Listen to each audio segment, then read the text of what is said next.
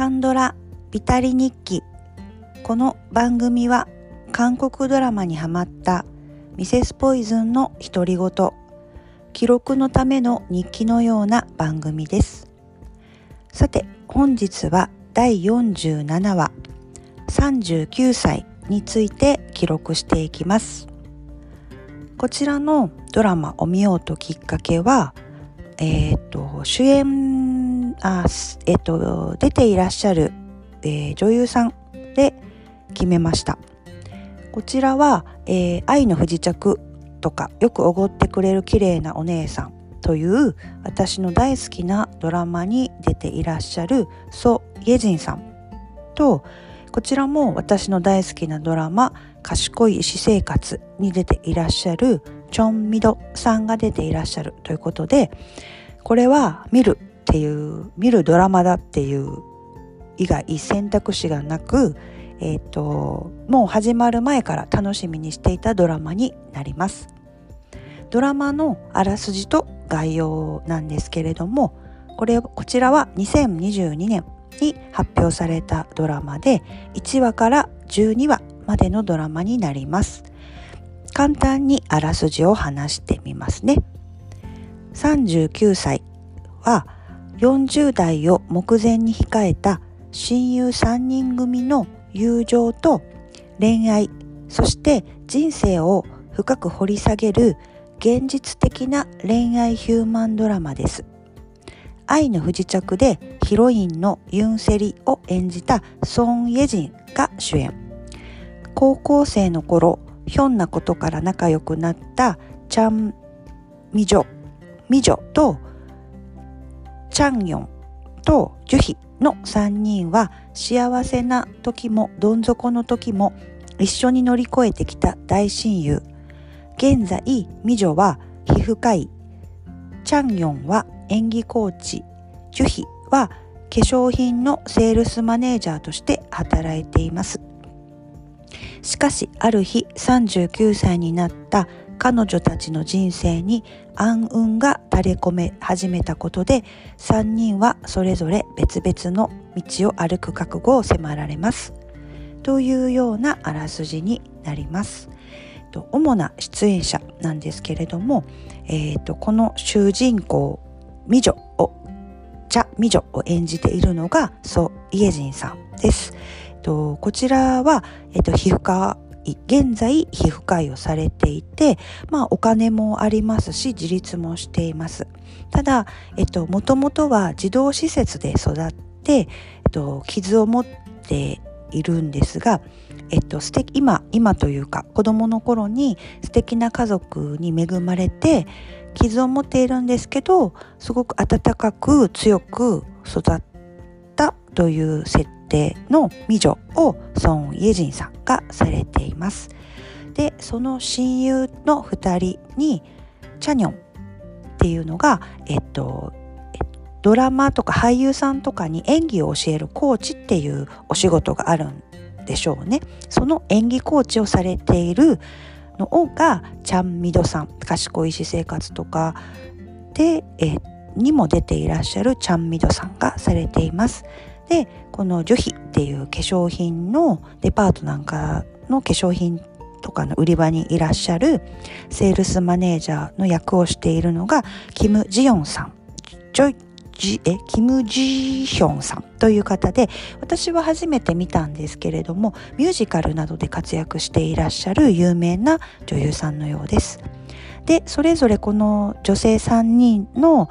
まあパートナーというか恋人になったりとかパートナーになったりする役で、えっと、同じ皮膚科医でキム・ソヌっていう役をヨン・ウジンさんという俳優さんがされています。こうソン・イェジンさんと恋人同士になるっていう役なんですけどもうまたあの新たなイケメンを発見したというような思いで、えー、ヨン・ウジンさんを見ていました。でこの、えーと演技コーチをしているチャニョンの恋人と言いますかもともと恋人だったんですけど迅速という役の彼は芸能事務所の社長なんですが、えっと、ちょっとまあ事情もありということになるんですが結婚をしていまして、まあ、ちょっと不倫というような感じで出てくる。でまあ後々、まあ、不倫じゃなくなることにはなるんですがそういう役をイ・ムセンさんという俳優さんがされています。とイ・ムセンさんは夫婦の世界で、えー、と一番印象的ではありました。あとよくおごってくれる綺麗なお姉さんにも出ていらっしゃいました。でこのキムあ違うチャン化粧品のセールスマネージャーをしているジュヒの、まあ、相手に後々なる年下にはなるんですけど、と、3人とか、まあ、グループが集まることになるえーと、チャイニーズレストランをのシェフをやっている、えーと、彼をイ・テフンさんという方がされています。この方は初めて見たかなと思っていたんですが、えーと、キム秘書は一体なぜというドラマにも出ていらっしゃったようです。とこちらもイケメンの方が出ていらっしゃいます。とドラマの感想なんですけど、うん、これはちょっと名作じゃないかなっていうふうに思いますね。あの正直見てすぐにあの結果から始まるドラマなんですね最初ある意味結果が分かってしまうドラマなんですよ。あこうなるんだっていうのが最初の本当に1話の冒頭からそういうシーンから始まるのであのうんそうなのかってなるんですけどまああのドラマを見ていると分かるんですけど結果が大切ということではなくそこに至るまでの過程というのが過程というかそのその一瞬一瞬がをつないで時間というかそこに至るまでの時間とか人々の関係とかそういうものがすごく大切に描かれているドラマでしたね。なんかあのドラマのあの、えーと、セリフというかナレーションみたいなところで入っていてすごく印象に残るんですけ残っているんですが39歳という年はもう子供という年ではないと。でも身近にその死を受け入れるっていう年代でもないっていうようなナレーションが入ります。なんかそれも確かに本当にそうだなと思いますね。若くはないけどそんなに年でもないっていうその40代の一個手前っていうところの、まあ、39歳っていうタイトルなんですけど、まあ、まあそこも絶妙にいいなと思いました。この前回この39歳の前にも25歳21歳っていうようなドラマを見たんですけれどあのそこのあの一瞬一瞬の、まあ、年で切り取るとそのいろいろなあのことがあるんですけどまた20代にある事柄とまた変わってくるところっていうのもその、まあ、人生なんだなっていうふうにも思いました。でこのドラマがすごく素敵なところがこの3人あの女性3親友3人の関係性っていうのはもちろんもうそこが一番の見どころの軸にはなるんですけど私が好きだったのは結構家族の関係とかがすごく好きであのこのあの美女っていう役の孫英二さんがやられてる美女っていう役は先ほども言ったように児童施設で彼女は育っていてそれであの引き取られるんですね素敵な家族に。でもそれまでにはあの違うあの素敵じゃないというか合わない家族と一緒に暮らしたこともあるっていうような境遇なんですけど今一緒にあの過ごしている家族まあ本当の家族なんでになるなるみたいなの本当の家族だと思うんですがそのお母さんもお父さんもお姉さんもすごく素敵でもういつもそのシーンを見るとすごく涙があの出ましたね。でちょっとまあネタバレになるんですけど一番最終回のシーンでもあの美女が施設にある男の子を迎えに行くんですけどそのシーンも本当にあの泣けましたね。なのでまあ、ネタバレにはなるんですけど、まあ、この親友の中の一人がまあ亡くなるっていうあの亡くなっていお葬式っていうシーンから始まるのであ一人が亡くなるんだなっていうのがまあ分かるんですね。まあ、そういうその3人の関係性っていうこととかそのまあ一人人があの亡くなってしまうっていうことだけではなくあのその3人の関係もその悲しいだけじゃなくってあの3人いるとわちゃわちゃしてて、まあ、すごい笑えるシーンとかあのまあ平気でいろんなことをも言ったり話したりするんですけど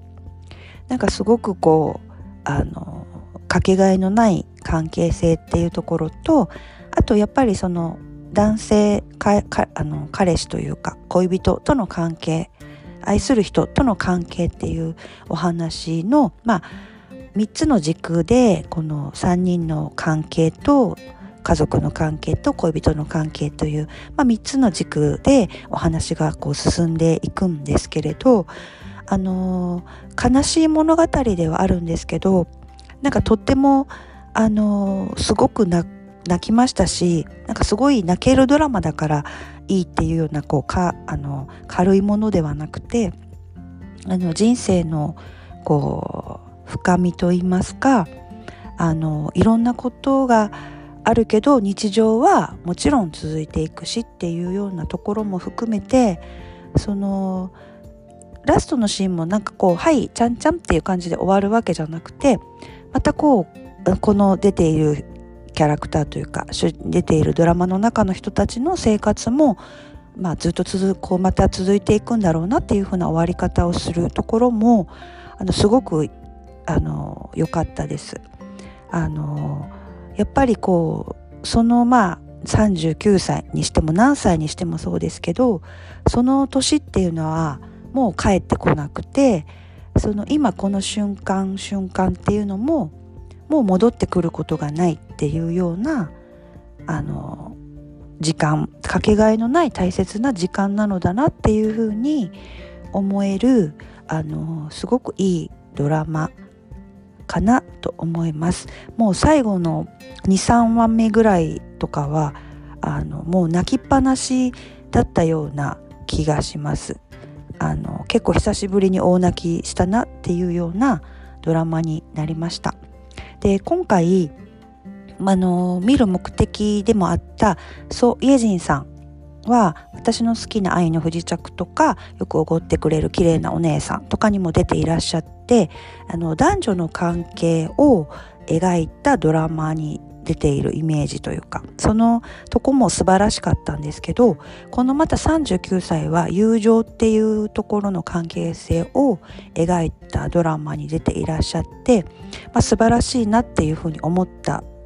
こととまああの好きなドラマの「愛の不時着」でいうと、まあ、ヒョンビン沼っていうかヒョンビンさんにもハマりましたし、えっと、よくおごってくれる綺麗なお姉さんでもハマったんですけどあのまああの俳優さんにはまっていたのかなと思っていたんですがもちろん好きなんですけどねただやっぱりソン・イェジンさんっていうのがの存在があるからドラマが素晴らしくなったんだなっていうふうに今回思いました。彼女はやっぱり美しい清楚な美しいイメージとかまあ美しいんですけど美しいだけじゃなくてやっぱりファニーな顔もしますしファニーな演技もしますし泣きの演技もやっぱりいい泣く顔もいいですよね。やっぱりあの名作ドラマにそうイェジンありというふうにつくづく思ったドラマになりました。と本日はドラマ39歳を記録いたしました。